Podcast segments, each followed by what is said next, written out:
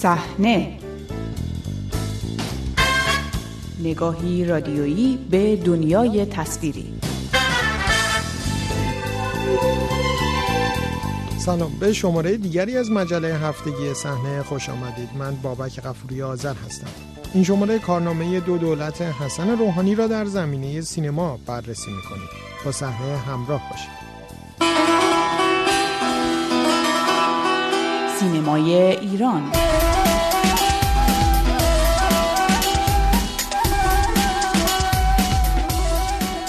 با نزدیک شدن به روزهای پایانی کار دولت دوم حسن روحانی ارزیابی عملکرد دو دولت او در هشت سال گذشته در زمینه های مختلف مورد توجه نامزدهای انتخابات ریاست جمهوری و رسانه ها قرار گرفته است. با این همه عملکرد دولت‌های او در زمینه سینما کمتر بررسی شده است. موضوعی که نشان از به حاشیه رفتن آشکار مسائل فرهنگی در زمینه های مختلف حکومتداری ایران امروز دارد. برای بررسی شرایط مختلف سینما در دو دولت حسن روحانی با ابوالحسن داوودی نویسنده و کارگردان سازنده فیلمهایی چون مرد بارانی تقاطر رخ دیوانه و هزارپا و همچنین مدیرعامل و رئیس هیئت مدیره پیشین خانه سینما نهاد سنفی سینماگران ایرانی گفتگو کردم آقای داوودی به عنوان سوال اول می‌خوام یک یادآوری بکنم از گفتگویی که در شروع کار آقای روحانی با همدیگه داشتیم و شما امیدوار بودید نسبت به بهبود شرایط سینما در دولت ایشون. حالا که هشت سال گذشته چقدر اون امیدواریتون رو محقق شده می‌دونید؟ اگه بخوام واضح و روشن بگم باید بگم که قطعا نه. اما واقعیتش اینه که ما در طول این دهه های مختلفی رو که با اصطلاح سردمداران مختلف و با تفکرهای مختلفی که داشت در متفاوتی که داشتند گذروندیم یک جورایی محکوم شدیم به اینکه به هر حال امیدوار باشیم به یک شرایط بهتر در آینده. و هموارم اگر در جایی حمایتی صورت گرفته یا تلاشی صورت گرفته برای اینکه یه اتفاقی به این شکل به در گذشته یا در جابجا شدن های دولت ها این از جانب حالا اهالی هنر و اهالی سینما اتفاق بیفته. به دلیل همین محکومیتی بوده که اهالی سینما دارند و به هر حال دارند باهاش سر می‌کنند. اما واقعیتش چیزی که در دولت روحانی اتفاق افتاد طبعا با هیچ کدوم از اون حتی ضعیفترین پندار ما و تصور ما نمی‌خوند که انقدر مثلا اصل فرهنگ در این دولت مورد بیتوجهی واقع بشه با توجه به همه تلاشی که دستندرکارای اهل فرهنگ کردند و به خصوص اهل سینما و حمایتی رو که انجام دادن برای اینکه شرایط بهتری رو برای خودشون فراهم کنند. علت این وضعیت پیش اومده رو چه می‌دونید؟ در خود دولت آقای روحانی فرهنگ و هنر مورد توجه نبود یا از توان دولتهاش خارج بود و در واقع وضعیت فعلی نوعی حاصل عملکرد کل حکومته ببینید این به نظر من بیش از هر چیزی اول از همه به عدم باور خود جریانی که حالا اون زمان می‌خواست روی کار بیاد به عمده بودن نقش فرهنگ در جامعه بود. یعنی اینی که فرهنگ عملا به نظر می‌رسه برای بعضی از دستندرکاران به نوعی یک وسیله است. یک وسیله برای جابجا شدن وسیله برای آسان کردن مسیرهای پیش روه. ما قبلا هم توی این تغییرات دولت ها دیدیم که اون ذهنیتی که قبل از انتخاب و در زمان تبلیغات به شکلی عرضه میشه با اون چیزی که بعد اتفاق میفته گاهی فاصله های نجومی دارن. اما واقعیتش اینه که این حقیقت تلخی که ما بعدا متوجه شدیم اینه که انگار جریان فرهنگ اصلا در زمیر دولت آقای روحانی هیچ نقشی نداره. برای اینکه همه اون ای که اومد و پشت سر ایشون قرار گرفت برای اینی که واقعا اون همون محکومیت به امیدواری رو که اهل فرهنگ داشتند رو ادامه بدن اون رو هم به طرفتور عینی خودشون با دست خودشون از بین بردند گرچه میشه گفتش که خب در همه دولت ها به خصوص دولت هایی که ممکنه یه خورده تمایل به جریان های اصلاح طلبی داشته باشند خب مخالفت های پنهانی دولت های پنهانی همیشه به وجود میاد جریان های فرادستی قدرت های فرادستی به وجود میاد که به هر شکلی اینا چوب لای چرخ تصمیمات می‌گذاره. اما بخش اصلی این بود که به نظر می اومد که در طول این هشت سالی که حداقل ما سپری کردیم در این دوتا دولت اعتمادی اصولا و اعتقادی به نقش جریان فرهنگ به نقش سازندش خیلی وجود نداشت. ورود چشمگیر سرمایه های مشکوک به سینما و همچنین حضور آشکار نهادهای امنیتی و نظامی در سینما تبدیل به دو تا ویژگی اصلی سینمای ایران در دولت‌های حسن روحانی شده. دلیل شکلگیری این شرایط رو چه می‌دونید؟ این موضوعات رو.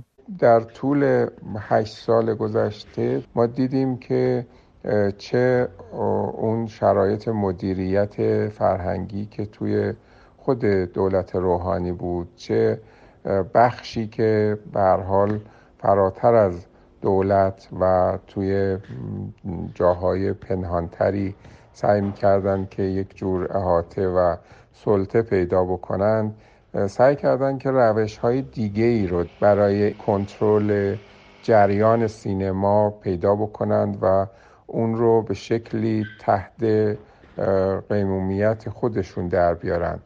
خب روش های قبلی به شکلهای خیلی سنتی و قدیمی بود که حالا شکل مثلا معمولا سانسور و یا موانعی که ایجاد می‌شد در راه مثلا ساخت بعضی پروژه ها یا کار کردن بعضی افراد اتفاق میافتاد. نه اینی که این تو این شرایط نبود. چرا؟ این هم این شکل هم اتفاق میافتاد. اما شکل یه خورده پیچیده تری که به مرور شکل گرفت. حالا بخشیش از طریق خود مدیریت دولتی بود بخشیش از طریق این قدرت ها و خواست های به اصطلاح فرادستی دولت بود. این بود که سینما به شکلی بتونه بدون اینی که جنبه ای از مثلا سانسور آشکار یا نظارت مستقیم آشکار برش وجود داشته باشه بتونه محدودتر بشه. این امر طبعا در وچی با گرون شدن سینما اتفاق می افتاد یعنی پروژه گرون شدن سینما اتفاقا از خود سریال های تلویزیونی ابتدا بعد محصولاتی که بخش های دولتی و نظامی ساختن و بعد هم سرمایه های پنهانی که منشأش معلوم نبود و نمی‌دونستیم که اینا از کجا کسب شدن اومدن و در سینما شرایط رو به گونه ای کردن که عملا قیمت تولیدات یک باره مثلا در طول یک مدت کوتاه تقریبا میشه گفت به چند برابر خودش رسید. و این امر بسیاری از فیلمسازان مستقل فیلمسازانی که به هر حال با اقتصاد کوچکی که داشتن محصولات خودشون رو تولید می‌کردن رو به شکلی از گردونه خارج کرد یا نیازمند به این سرمایه ها کرد که اون سرمایه ها هم در خیلی از موارد خب خیلی از این گروه رو تونستن جذب بکنن به خودشون و حالا محصولاتشون رو به وجود بیارن.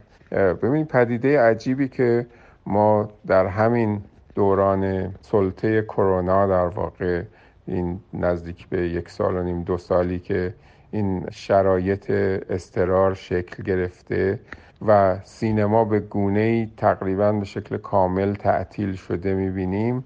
این هستش که محصولات و تولید محصولات نه تنها کم نشدن بلکه در بخشهایی به شدت زیاد شدن.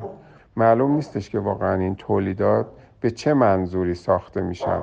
در خیلی از موارد ما رسما دیگه شاهد هستیم که این جریان سود در تولید دلیل اصلی این داستان هست. یعنی سرمایه هایی که میان غالبا منشأشون مشخص نیست و میان و هیچ مسئله با این ندارن که اصلا فیلمشون دیده بشه یا نه. فقط نفس ساخته شدن این فیلم هست. خب اینا به شکلی اقتصاد سینما رو تبدیل به یک اقتصاد مریض و رنجور و از مسیر خارج شده کرده که به راه اومدنش خب دوباره اگر قرار باشه اتفاق بیفته به نظر میاد که سالیان سال وقت می‌بره تا دوباره بخواد برگرده. پس کوتاه بگم اینی که این داستان فقط اراده یا خواست دولت روحانی نبوده. این در واقع شرایط جدیدی بوده که توی جامعه و توی جریان اداره کننده فرهنگ به وجود اومده برای اینی که بتونن ارتباط نظارتی خودشون رو در واقع به شکل دیگه ای با این بخش از سینما به خصوص حفظ بکنن اینطور که از صحبت شما متوجه شدم ورود سرمایه های مشکوک و فعال شدن چشمگیر نهادهای امنیتی نظامی رو ناشی از پیچیده تر شدن در واقع شرایط نظارت حکومت بر سینما دونستید.